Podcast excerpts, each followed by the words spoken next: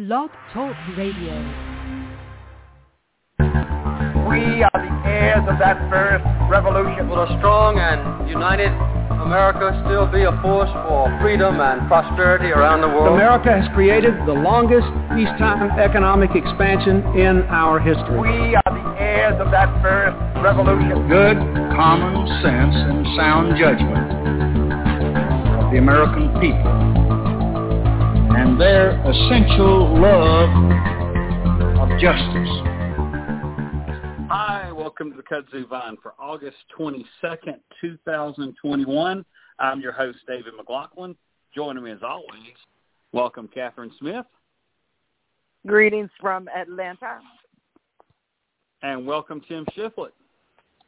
Good evening, sir.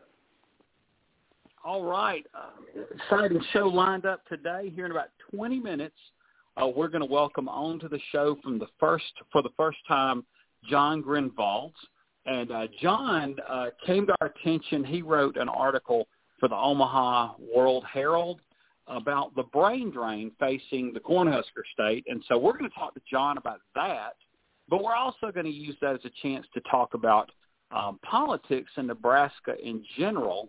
We're going to find out about his bio, and it sounds like he's got some other interesting political aspects to his life, and we'll cover all that in about 20 minutes into the show. But until then, some really interesting stories happened in Georgia that are pretty politically relevant. Now, we know that Georgia has been one of the states, along with, and particularly Arizona, that has trended and shifted at the presidential and at the Senate level from Republican to Democratic.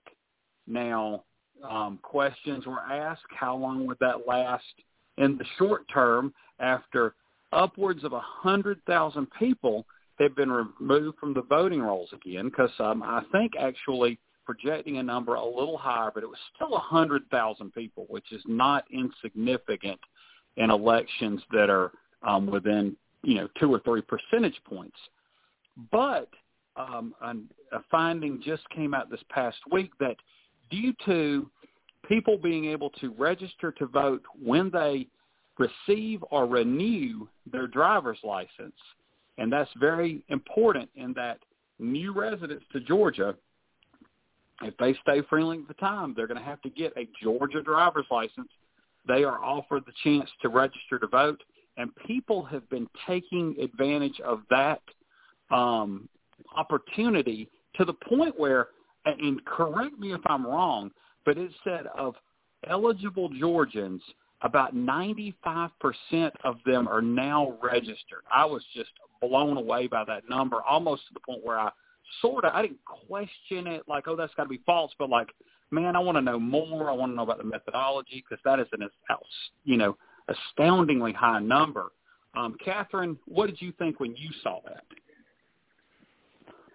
Well, I was surprised by it and pleased. I always believe, perhaps falsely, that the more people who are registered and vote, the better we are. I think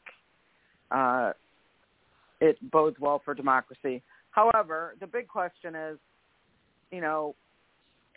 it's great that all these people are registered to vote, but that doesn't necessarily mean they're going to go to the polls. So that, while these numbers are, fantastic, and it's encouraging that people are taking that step to be registered to vote, now we have to be sure that they're aware of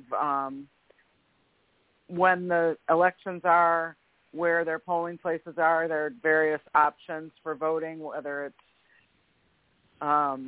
by mail or early voting or on election day. So It's certainly a great place to be, but it doesn't mean that the work is done, as always. Yes, and I do agree about little d Democrat that I believe that if the more people vote, the more you get the true will of the people. Even if I don't agree with that, if the will of the people is followed, that is a good thing, because that's what democracy stands for. Tim, you saw the same report Catherine and I did. What were some of your initial thoughts?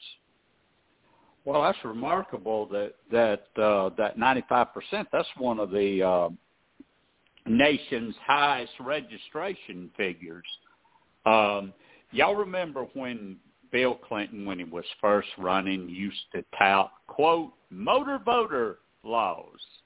Register people to vote when you get your driver's license. And people used to just laugh and haw-haw and say, that's just the gimmick of campaign. I guess he was right, wasn't he? And you know, it does make perfect sense. Everybody that has a car in the state is going to have to go and get a driver's license or get a driver's license renewed. Practically everyone is. And while they're there, hey, would you like to register to vote? And you know what? I think most people are just automatically going to say, well, yeah, if it's that easy, I'll go ahead. Of course, that does not answer the question of how will the new voter suppression laws that have been passed affect these people. Katherine was right. It's one thing for them to be registered, but it's quite another thing to get them to the polls. If you make it hard for these people to vote after the ease with which they registered to vote, how committed are they going to be to actually going and voting? That's going to be the hard part, is getting these folks to the polls. Yeah, and I will tell you one helpful thing about this is if you had 95% voter registration and it had nothing to do with a photo ID, and you had photo ID laws, I'd be like, yeah, but people are going to, not have that photo ID necessarily. It's going to be an issue. But if you've gotten a driver's license and that's what's boosted the rates, that means that a lot of these new residents to Georgia, younger voters, they're going to be have that photo ID automatically through having a driver's license. So that roadblock the Republicans have pushed in is not going to be as big a factor as we fear they hope. And one interesting thing that makes me think, well, how is it really that high? Is, of course, you have older voters that might, be out of voting age. That'll be a factor. But then also younger drivers. You get a license at 15 as a learner's permit. You go back and renew it at 16 and take the driver's test. Then that license typically lasts until you're 21 because they want to renew it when someone gets of legal drinking age, because the license goes from vertical to horizontal at that point. So therefore, you become a voter at 18. I'm surprised that the fact of those licensed at 16 don't have to renew to 21. I figure some of those numbers would those folks would bring that number down because they wouldn't go in that renewal period. But that's still just 3 years of possible voters. But I thought that was an interesting mathematical piece of this. Now, let me get into a question. Now, do either of y'all know, was this put in during Brad Raffensperger's time as Secretary of State or as Brian Kemp's time as Secretary of State? Oh, I don't know. Now, you mean the motor voter? The Georgia version of motor voter. I mean, obviously these numbers are new, so I don't think it was back when, Kathy Cox or Lewis Massey were Secretary of State. It seems like it's a new phenomenon. Who's going to get the blame on the Republican side here for getting all these folks registered, a lot of which is more likely to be Democratic-leaning than the Georgia voter that's been around for 30 years?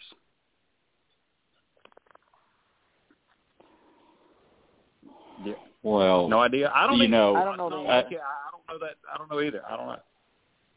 Yeah, but I know this: the registration. When you get your driver's license, that's all fine and good. But I still get back to actual voting and these new laws.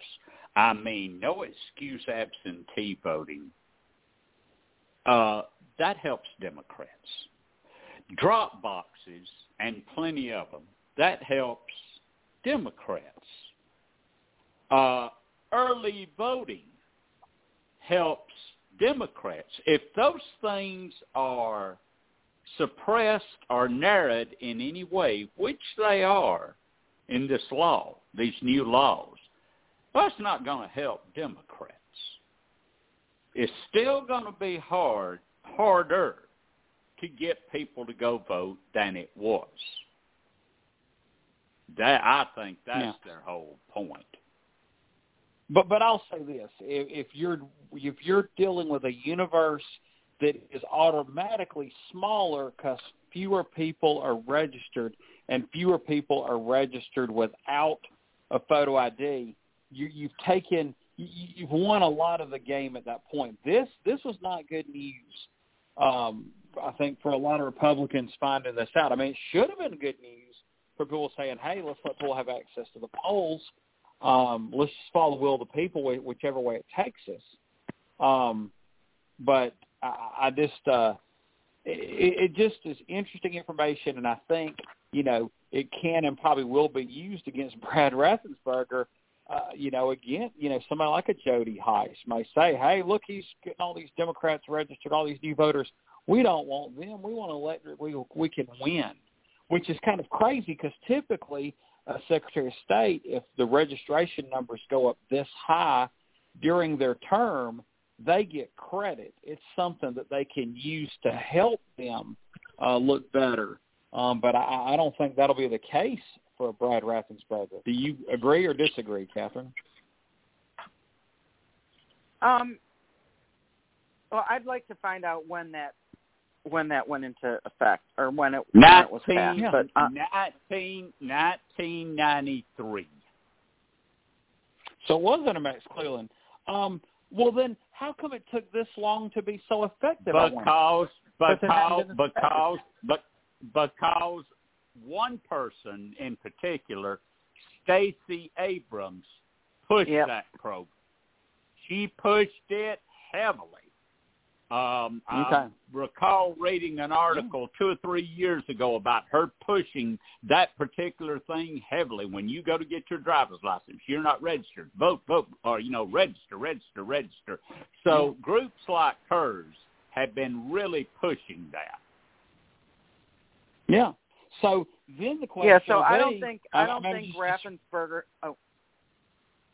Yeah. No, I was shocked. I don't think he's going to get any grief for it. It's just going to be, the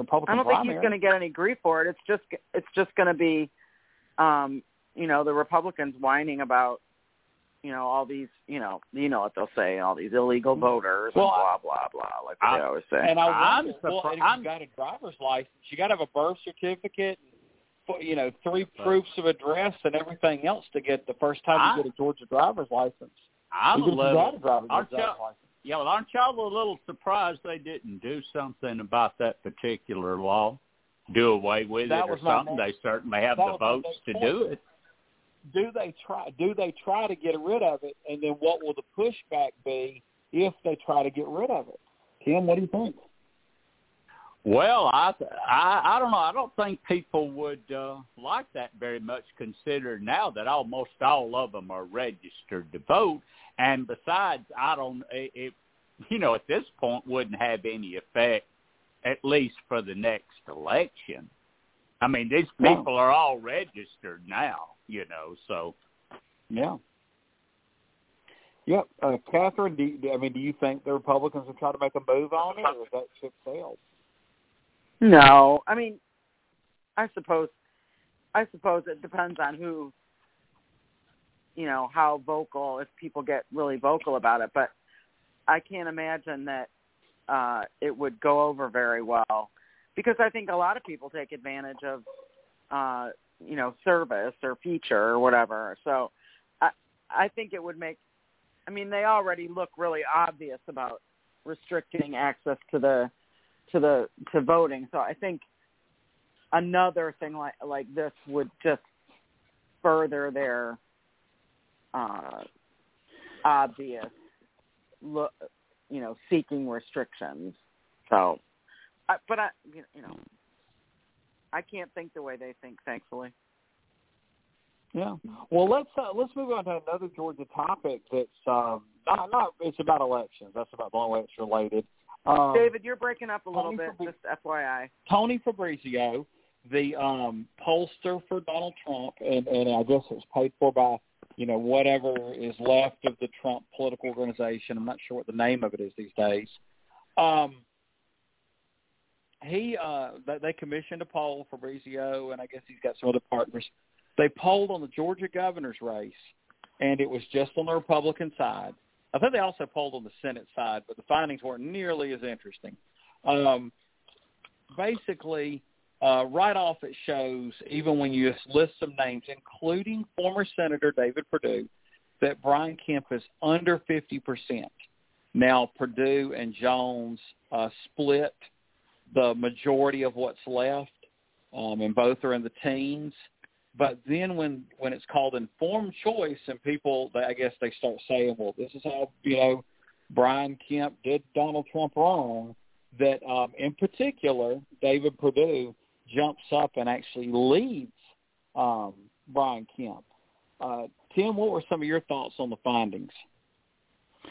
Well, I'm not surprised by anything I read, but I swear it's a classic push poll. They're trying to get Perdue in the race, and that's why they framed the second part of the question. Well, who do you support if Donald Trump endorses David Perdue? Well, duh. You know, when Trump has a 93% approval rating among the people that are being questioned, of course that's going to affect the result of the thing. And, so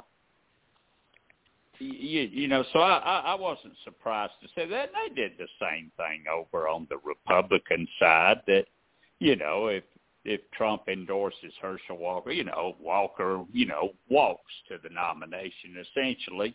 So it's a push poll by the Trump organization to try to get Perdue in the race and to try to get Herschel Walker in the race.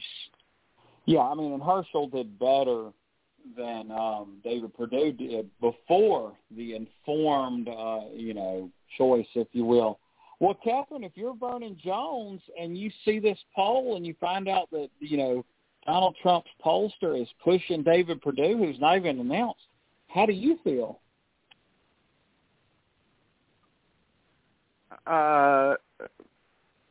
Who knows how Vernon Jones feels. But, you know, like David said, it's a push poll, and obviously they're trying to get Perdue to run. But don't you think a lot of it also has to do with name recognition? The name Perdue is very recognizable in Georgia. I wouldn't be surprised if Vernon Jones did something crazy now, like spoke out against David Perdue or, you know, who knows what. But let the Republicans Catherine, you forgot eat their young. That's fine with me. Something else crazy. Yeah, because he already went to Wellstar and helped the anti-masking crowd protest Wellstar recently. I mean, that was crazy enough. So now they've done this poll. What does that do to David Perdue? Does he decide to jump in the governor's race? He's already said he won't, seek a return to the Senate against Raphael Warnock. Katherine, what do you think?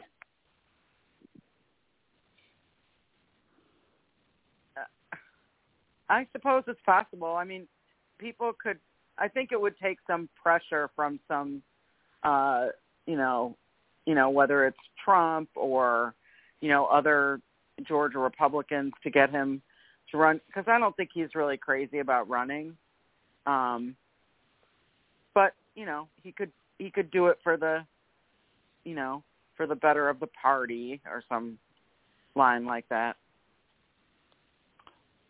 Yeah, Tim, same question. Does this cause David Perdue to get in the race? I think Perdue is more of a rock real Republican, and I just don't know how he would feel about challenging an incumbent governor in his own party who I'm sure he's on very friendly terms with and all that. And I know that in politics there are really no friends when it comes to seeking political office. But I'm just not sure that this is up Perdue's alley. I'm not sure he would even want to do that. I'm not sure it would pass the smell test for Perdue. And let's be honest, I haven't heard Donald Trump yet say he's endorsing Perdue for anything. And even without Trump's blessing, Kemp does have a 69% approval rating. He has the power of the incumbency.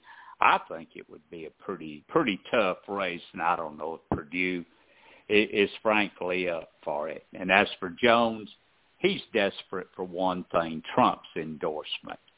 I mean, he sees the 69% approval rating for Kemp, and he sees that he's 22 points behind Kemp. And the only thing he's got left now is to get Trump's endorsement. If he doesn't get that, then he's toast, essentially. But I'm a little dubious about, a little skeptical about Perdue running, David. Well, I have a lot of thoughts on it, but I'm going to leave Georgia first, and we're going to talk a little Nebraska politics, and then on the other side, I may give my thoughts on this poll. But right now, I'd like to welcome into the Kudzu Vine for the first time, John Grinvalds. Welcome, John. Thank you so much for having me. It's a pleasure to be here. Oh, absolutely. Yes. Well, we're excited to have you. Your recent article in the Omaha World Herald, just knowing about Nebraska politics, and then I think you've got some other political, other political background as well to share with us. So right off the bat, John, just kind of tell us about your biography. Yeah, so I am from a small town in Nebraska called Butan, Nebraska, about 1,200 people. I grew up there, went to school, went to elementary school there, middle school, high school. And then I'm 22 right now. I just graduated from the University of Nebraska-Lincoln with a degree in journalism, with minors in history, political science, and English. And right now I'm going to be this semester taking a grad-level class in creative nonfiction writing. And I hope to – I'm going to take probably a couple of gap years here, try to get some experience in the field, and then go to grad school for creative nonfiction writing. Excellent. Well, speaking of writing, but this was nonfiction. You wrote that article kind of, I guess, some point in I want to say July it was published in the Omaha World Herald, which I'm supposing is the largest paper in the state, about how a lot of younger educated voters, and maybe not just educated voters, but younger people are leaving Nebraska. Tell us kind of some background on that article. Yeah, well, of what I know of the stats, it appears that 2,000 college students are educated, people who are highly educated, young people, leave the state every year. And as I was, wrapping up my college education, I was thinking and talking to a lot of people about, where they want to go next, what they want to do, where they want to be, where they want to end up. And I kept hearing this almost eternal refrain of anywhere but here, anywhere but here. And this article was an attempt to kind of get to the bottom, think through what are some of the reasons why young people might not want to stay here. And so I wanted to, get to the roots of how reactionary politics that is oppositional to the values of young people, how that can affect the experience of young people of a state. They have, so many day-to-day struggles already. And, of course, young people today are worse off than young people of yore. And that's going to that's the trend that will continue moving forward. And so they're already suffering these indignities. But they're suffering those indignities with a backdrop of an incredibly reactionary political infrastructure in the state of Nebraska, with political figures like Pete Ricketts, our governor, who routinely makes national headlines embarrasses the state. It makes our state look like the lottery from the Mary Shelley short story. Yeah, well, let me ask you, you know, because a lot of places across the country are experiencing this same brain drain phenomenon, maybe not as a whole state, but within their less populated areas to their more populated areas. I've actually been one time to the city of Omaha, to your state, and thought Omaha was a lovely city. I mean, it's not a major league sports town type large city, but it does have, you know, a wonderful zoo. It seemed to have like a really interesting, you know, downtown dining kind of district. It had, you know, the makings of a place where people might that are younger that want a little bit of a city life would go to. And obviously college towns also do well. And you have a, you know, big University of Nebraska there in Lincoln. Is this can Omaha and Lincoln not survive this same fate, or are those two places also suffering brain drain? Well, I think they're probably suffering it to a lesser extent, of course. And I think a lot of there is a lot of, you know, growth in terms of jobs for young people in those areas. So it's certainly pulling in some people, and it's certainly counteracting the brain drain that is especially exacerbated in really rural areas. But even still, the state politics overall, I think, suffer from a ossified conservative political ideology that really does pushes young people out. And there are other reasons, of course, for brain drain. And Pete Ricketts, our governor, is not the sole source of brain drain, nor is the Republican Party in Nebraska. But I think they create a culture that repels young people, a culture like where, I mean, Pete Ricketts, he campaigned after the legislature, they ended the death penalty in the state of Nebraska, which was amazing to see the state of Nebraska ending the death penalty. Pete Ricketts vetoed it. The state legislature overturned that veto.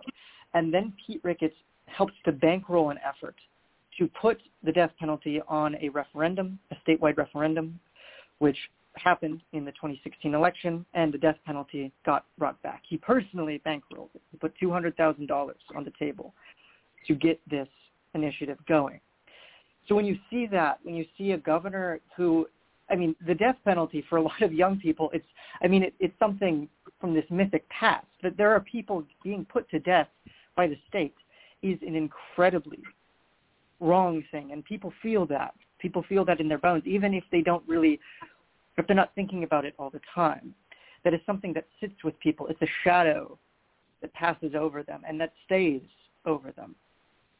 And that, those kinds of things, his anti-LGBTQIA plus agenda, those sorts of things repel young people, even in Lincoln and Omaha.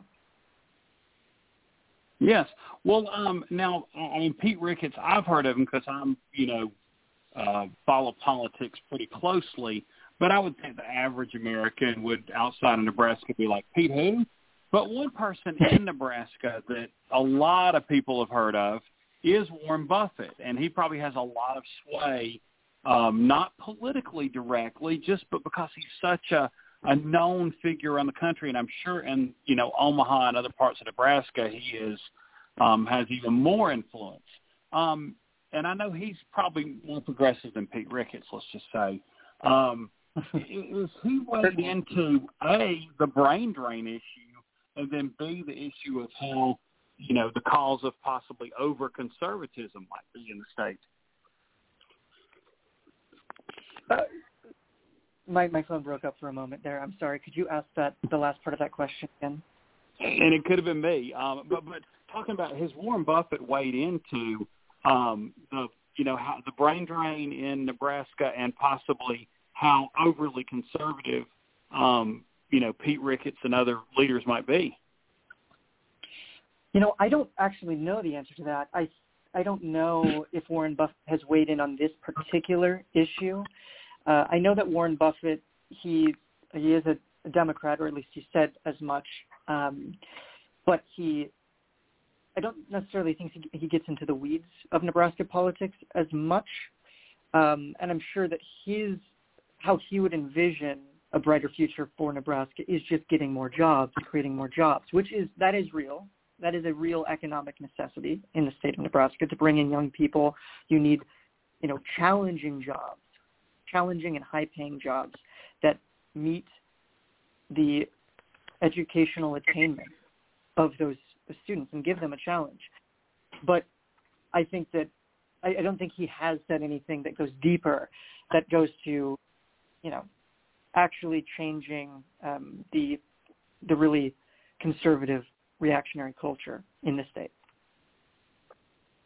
Yes. One final question I had for now, and then we'll pass it to Tim and Katherine for more questions, is talking about the profile of your state, moderate to conservative, what have you, is my understanding is that the state as a whole leans Republican, but Omaha is more Democratic. But then that western district that encompasses probably the most land in western Nebraska is the most conservative electoral vote district, if you will, in America. Are people in that part of Nebraska happy with how things are going? The people in that part of Nebraska, in the western part, I don't know. I am not from western Nebraska, so I can't speak to the young people there exactly. But I know that there are a lot of people there, some people who I got an earful from writing my article, who are very satisfied with how the system works and are very happy that this is how it works, that they would like to see young people like me leave the state because they want more conservative people. They want people who will uphold conservative values and put conservatism first in their priorities. But again, I can't speak to the young people in those areas. I haven't met too many people, and I haven't met many people from western Nebraska. Yeah, well, I guess because there's not that many people in that part of the state, because I've seen the map, and that is a whole lot of real estate to make up that congressional district. Well, I'm going to pass it on to Tim and Katherine for some more questions about Nebraska politics. Tim? Good evening, sir, and thank you for being with us tonight. In your lifetime, there have been some very popular statewide Democrats in Nebraska, like Ben Nelson, who served, I believe he was governor when you were born, and he served 2 terms in the U.S. Senate, or like Bob Kerrey, a military hero who, was also a very popular statewide politician, governor in that state. And then suddenly, perhaps a decade ago, people like Kerrey, who ran for Ben Nelson's seat, lost to a practically unknown opponent by 16 points. And since that time, statewide Democrats and presidential candidates have lost that state routinely by 30 points. So my question is, why has Nebraska in recent years shifted so far to the right? That's a great question. I think that, to put context in this, the Nebraska Democrats were never exactly on the progressive end of the Democratic Party. So even the Democrats that are people like Ben Nelson, Bob Kerrey, I don't think they would necessarily be meeting they would not be meeting out the solutions that I would want to see to address the brain drain problem. But I think that there's certainly something there, right, where Democrats actually do have standing in the state, that there is a serious amount of people who are interested in voting D on their ballots, and how that shifts to complete red, Republican. And there have been, at a congressional level, there have been a couple of close calls with Kara Eastman running against Don Bacon in the past two elections. That has been relatively close. Overall, I think that Nebraska is shifting that way because I think that our demographics are changing. I think the Republican Party is getting is leaning more right. And so what happened before with Nebraska is Republicans could vote for a Bob Kerrey or Ben Nelson because they are very centrist or even right-leaning Democrats, frankly. When the party continues to tip to the right, any Democrat is a socialist, and you can't let socialism take over America. So there is a knee-jerk reaction, seeing blue or seeing a D on your ballot, and a kind of poisoning of politics that goes from the top on down to congressional races, to even mayoral races. There are towns being split apart by politics in Nebraska. And that it's responding to broader trends in the radicalization of the Republican Party, which has happened. Now, a lot of our listeners don't know the, shall I say, the lay of the land in your state. Obviously, Omaha and Lincoln are the two largest cities in your state. Both of them are Democratic areas. Obviously, Lincoln is because it's a college town. But for our listeners, could you explain what makes the city of Omaha such a strong Democratic-leaning area? I think that Omaha, historically, it's kind of the center for diversity in Nebraska, where most African-Americans living in the state live in North Omaha and have been segregated historically in those cities in North Omaha. And that is a huge boon for the Democratic Party in the area. There's many Hispanic immigrants who've moved into the city and moved into the area in places like South Omaha. And, of course, there's a lot of suburbs in Omaha, and suburbs have been kind of oscillating between liberal and Republican, or liberal and conservative for a while now. And as this last election shown, many of the suburbs did go for Biden, did go for, at least at a national level, the Democratic Party. So I think those factors together, where it is the seat of diversity in the state, that it's more welcoming and inclusive of communities of color and communities, LGBTQIA plus communities, much more welcoming, now, across Nebraska. Now you mentioned changing demographics. I know that in Georgia, we've talked about it a lot on this show. The city of Atlanta and its suburbs are increasingly dominating the statewide vote in Georgia. Do you foresee that happening in Nebraska, where the demographics have changed so much in the Omaha area that there's simply going to be enough Democratic votes in that area to win a statewide race? I think that's possible. I think that Omaha could expand to that level. I don't know if it's going to happen in the near. I think that, honestly, there's probably in terms of national trends in the next several decades, there will be a lot of people moving to Nebraska because Nebraska sits on an incredibly vital resource, liquid gold, water. The Ogallala Aquifer is the largest freshwater supply in the United States. And when there comes time that with climate change, where there is drought, there are more droughts, there are water shortages, especially in places like California, in coastal areas, there are coastal floods. Nebraska will be a very nice place because it has fresh water as long as we can maintain it. And it will have a lot of land. As we pointed out in this conversation, the 3rd Congressional District has a lot of territory, a lot of land to settle. And, of course, Omaha could expand further. But you'll see an influx, I think, sociologically, of people from the coast moving, especially as land with water looks more appetizing. Well, that's very interesting. I thank you for explaining that, and I'm going to pass it to Katherine now. Katherine?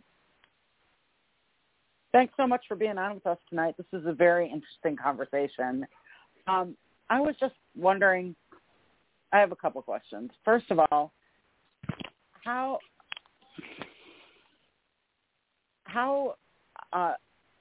do you anticipate fixing these problems? Do you see, sort of expansion of, I know that a lot of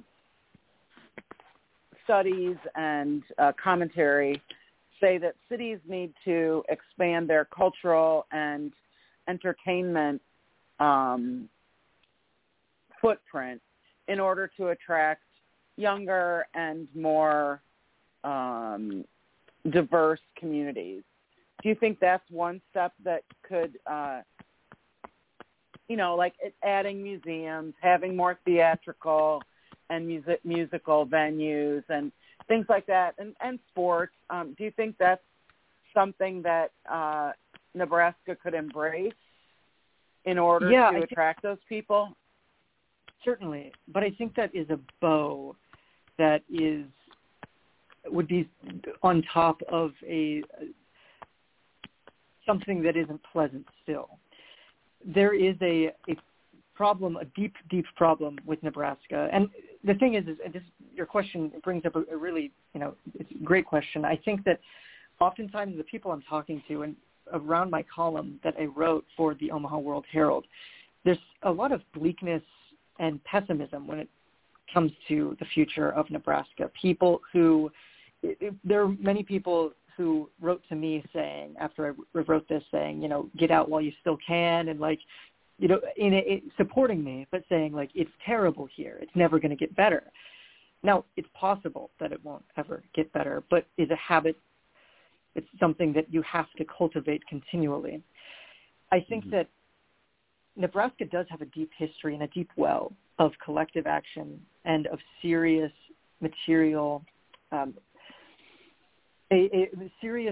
material change and a push toward material change, where you have the Populist Party emerging from the Midwest and very strong in Nebraska. William Jennings Bryan is a Nebraskan who runs in, I think, 1896 with the Democratic ticket. There is after the Homestead Act, when there is a lot of people moving to the to Nebraska area when it was a frontier, there were all these people who had this common bond to the land, and they weren't exceptionally rich, right? They just had 160 acres and a mule, and they sought to change what was around them to better their economic and material interests. And so you saw this outpouring, and the Populist Party, of course, wasn't perfect. It had its fair share of racism, xenophobia, anti-Semitism, but there was a serious addressing of material concerns. What you see with Nebraska, what's happened, and many Midwestern states over time, is an ossifying of the political culture, I think because there is a greater hierarchy in our economic structure, where you had a bunch of independent farmers with 160 acres and a mule. And when the Dust Bowl comes, that knocks a lot of people out. When high-tech farming comes, that knocks a lot of people out because people need a lot of capital to get those machines, to get the high-tech machines that they need to be competitive in the farming industry. And, of course, with globalism, with the global economic system, with farmers competing against all sorts of other countries, that knocks out several others. So you actually have these farming aristocracies. If you go to really any small towns, you won't find dozens and dozens of farming families. You'll find a couple or maybe a few, a handful of farming families that control all of the miles and miles of farmland around them, these little empires that they've carved out. I think that has been a huge reason for the ossification that hierarchy that has cut a lot of people out and has made it aristocratic, has made it more conservative and reactionary. And I think the way that you address that can be through museums and, you know, expanding tourism and attractions to cultural places that young people can go to. But I also think it needs to address the hierarchies in our state. I think it needs to address the material concerns of people. It needs to address raises in things like the minimum wage, which Nebraska does have a higher minimum wage than the United States, but it should increase still. We need to start seeing these reforms made that shows young people that the state values them, not just for what they can put out, not just for their output, for their labor, but as human beings, that they won't execute them, that they will provide these social safety nets for people, that when they're down on their luck, they can still be provided for. That, I think, going that in that direction, I think more broadly will address the concerns that are facing this state and that are exacerbating the problem of brain drain. Okay, that sounds really good, and I applaud those goals. But how do you reach them without in a state that's already, you know, conservative and losing these young people? I'm just wondering what it's a really difficult problem, because to try to attract, corporate headquarters and, make a state look attractive to corporations. That's what we did in Georgia. Hasn't always been successful. But it doesn't sound like you want to do that, because then you're just sort of exacerbating the problem. But you might be attracting younger people. Go ahead. I'm sorry. Go ahead. Sure. Yeah, I don't think that mere aesthetics can change the course of history here. I don't think that merely giving people tossing them cultural bones can do it. And I think to do it, it's very difficult. And I don't really have all the answers to this. This is something that I have thought of long and hard about, but it's not exactly crystal clear. But I think what history shows us is that long, steady organizing is required for something like this, mm-hmm. because there are a lot of people in the state who are politically voiceless, who are politically toothless, who don't have a leg to stand on, who they're totally disengaged from the system because the system has failed them in many ways.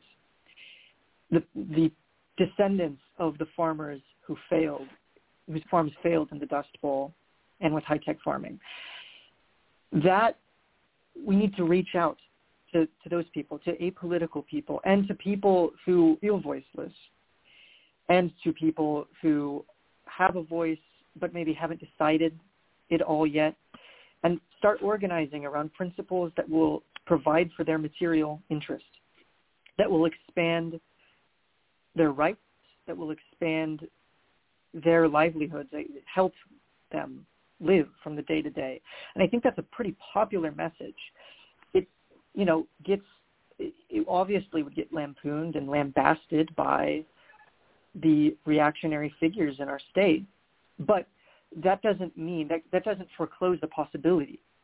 And I think the only serious way to really address the hierarchical problems in the state and the really rigid conservatism that is both cultural and economic needs to come from long and serious organizing, from young people, old people, multi-generational, multi-ethnic, multiracial.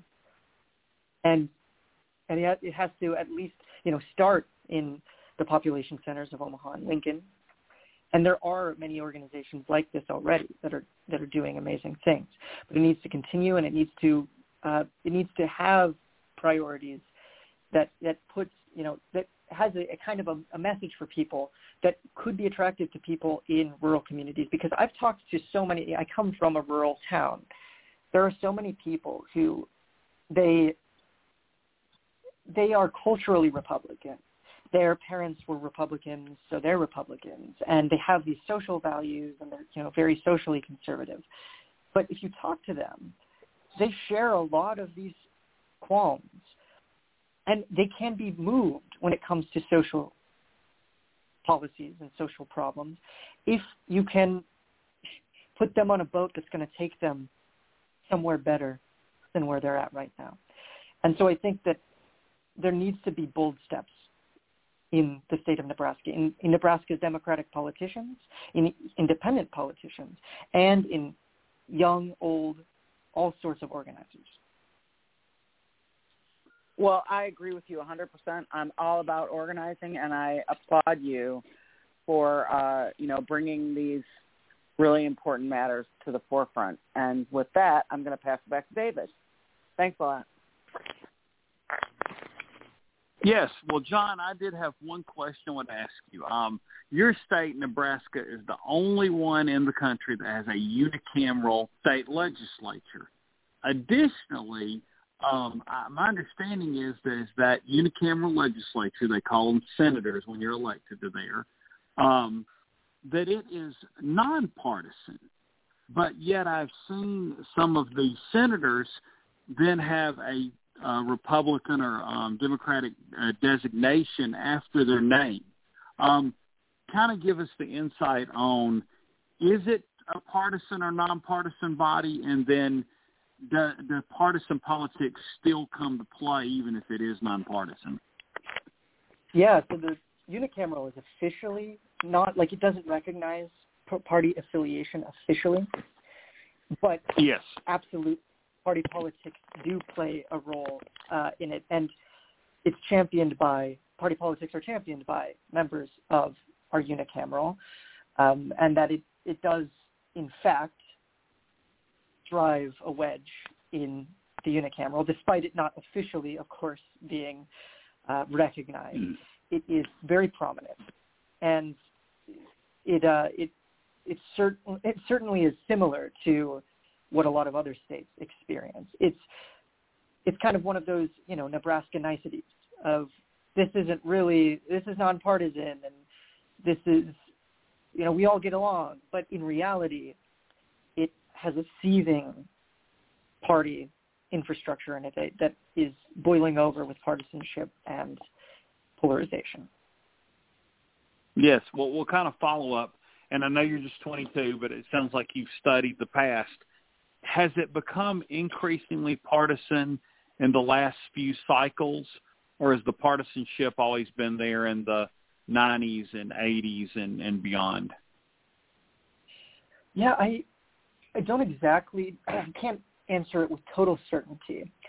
I haven't been as close of a student as I perhaps should have of the Nebraska unicameral for the last couple of decades, but I would say – going along with the trend of what we talked about before, with there being you could at a state level have Democrats elected before, and now that no longer being the case, them being trounced in almost every election, every statewide election certainly, I think that is also experienced in the unicameral.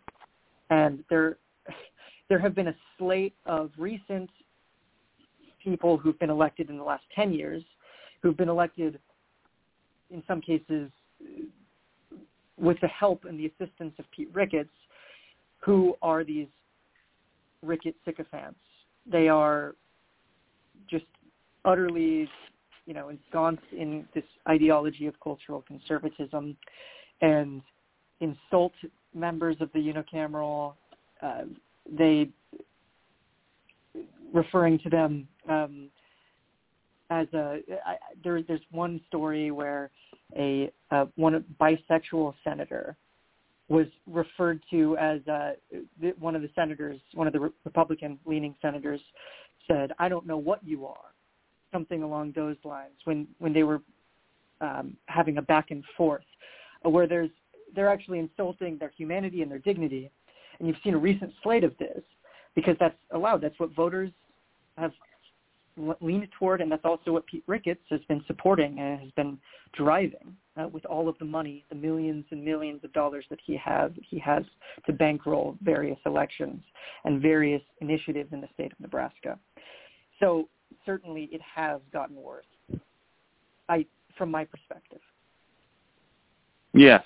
Okay. Well, that's kind of an interesting thing, because my understanding was, as a lot of the time when the unicameral was started, it was to kind of streamline things, be less partisan, be more productive, and it sounds like that original intent back in, I want to say, the 30s, the 1930s, since we're probably getting close to the 2030s, it's lost its way a bit. Well, John, this has been quite informative on Nebraska politics. Enjoyed having you on, and in case something happens in Nebraska, we might want to get you back on again. But before you leave our listeners, share with them like how they could read or connect with you on social media. Yeah, I am fairly active on Twitter, and my Twitter handle is John_Grinvalds. That's probably the best way to connect with me. I post most of my political engagement and my future writing, my future nonfiction writing I will probably be posting that there. So if you want to give me a follow, that would be much appreciated. Sure. Well, John, we want to thank you for coming on the Kudzu Vine tonight, and keep up the good work in Nebraska. Thank you so much for having me. This was great. Thank you, sir. Yes. All right. John Grinvalds, thank you.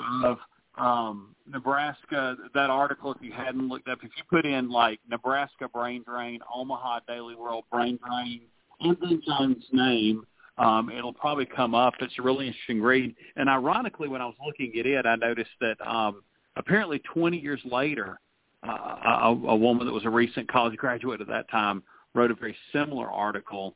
So this is a problem that has been, I guess, long identified in Nebraska. Well, I promised y'all before we had John on, I would give my thoughts on this poll that the Trump organization has commissioned.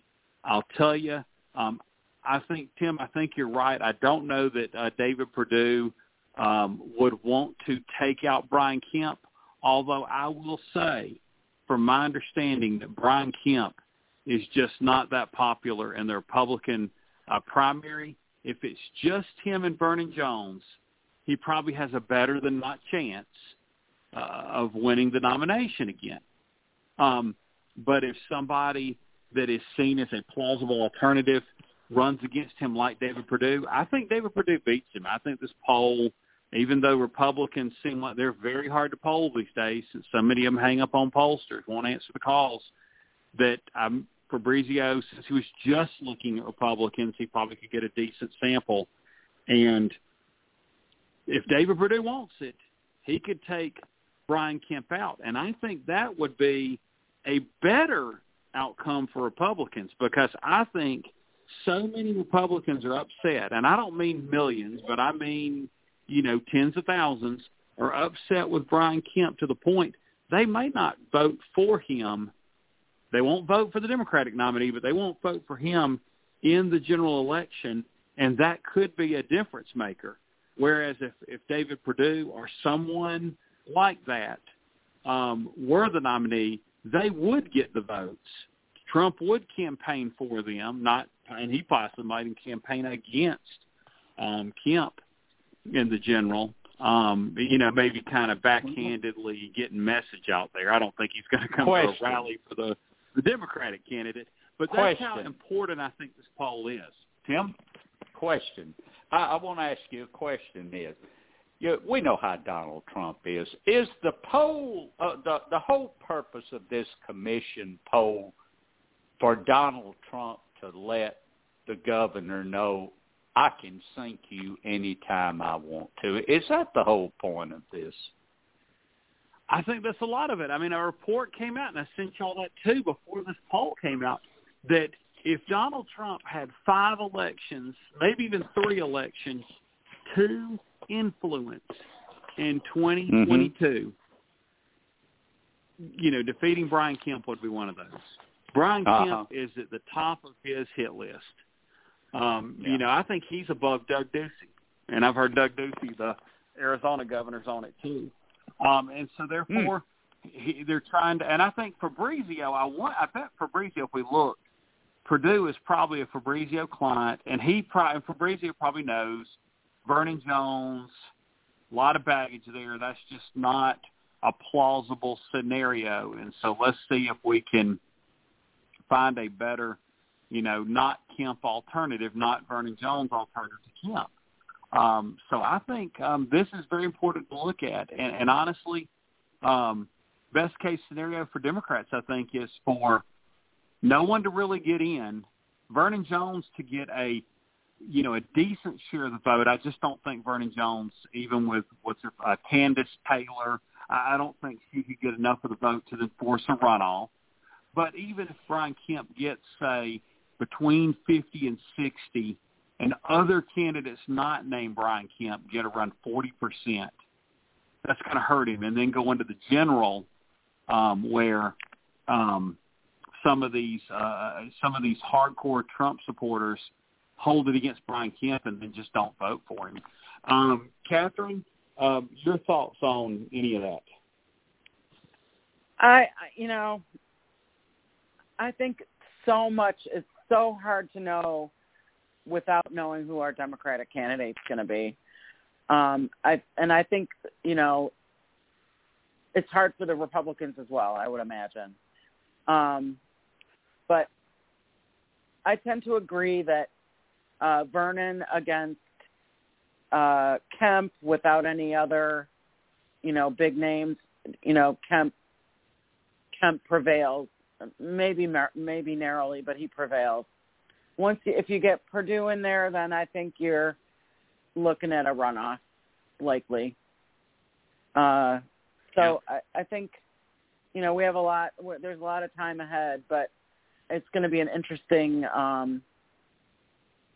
interesting few months until we get our Democratic candidate and have a better handle on what it's going to look like in the general before we can really predict what's going to happen in the primary.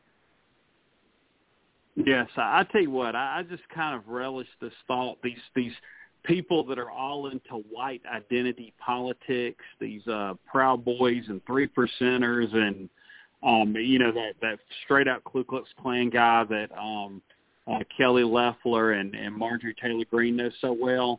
When the two top races in Georgia are Raphael Warnock versus Herschel Walker and Vernon Jones versus Stacey Abrams, those people will flip their lids, and it will just be hysterically funny because they're so close-minded. I don't think that actually is going to happen, all of those names. But it is a plausible scenario, and a scenario that those, you know, racists deserve. Great to have John on.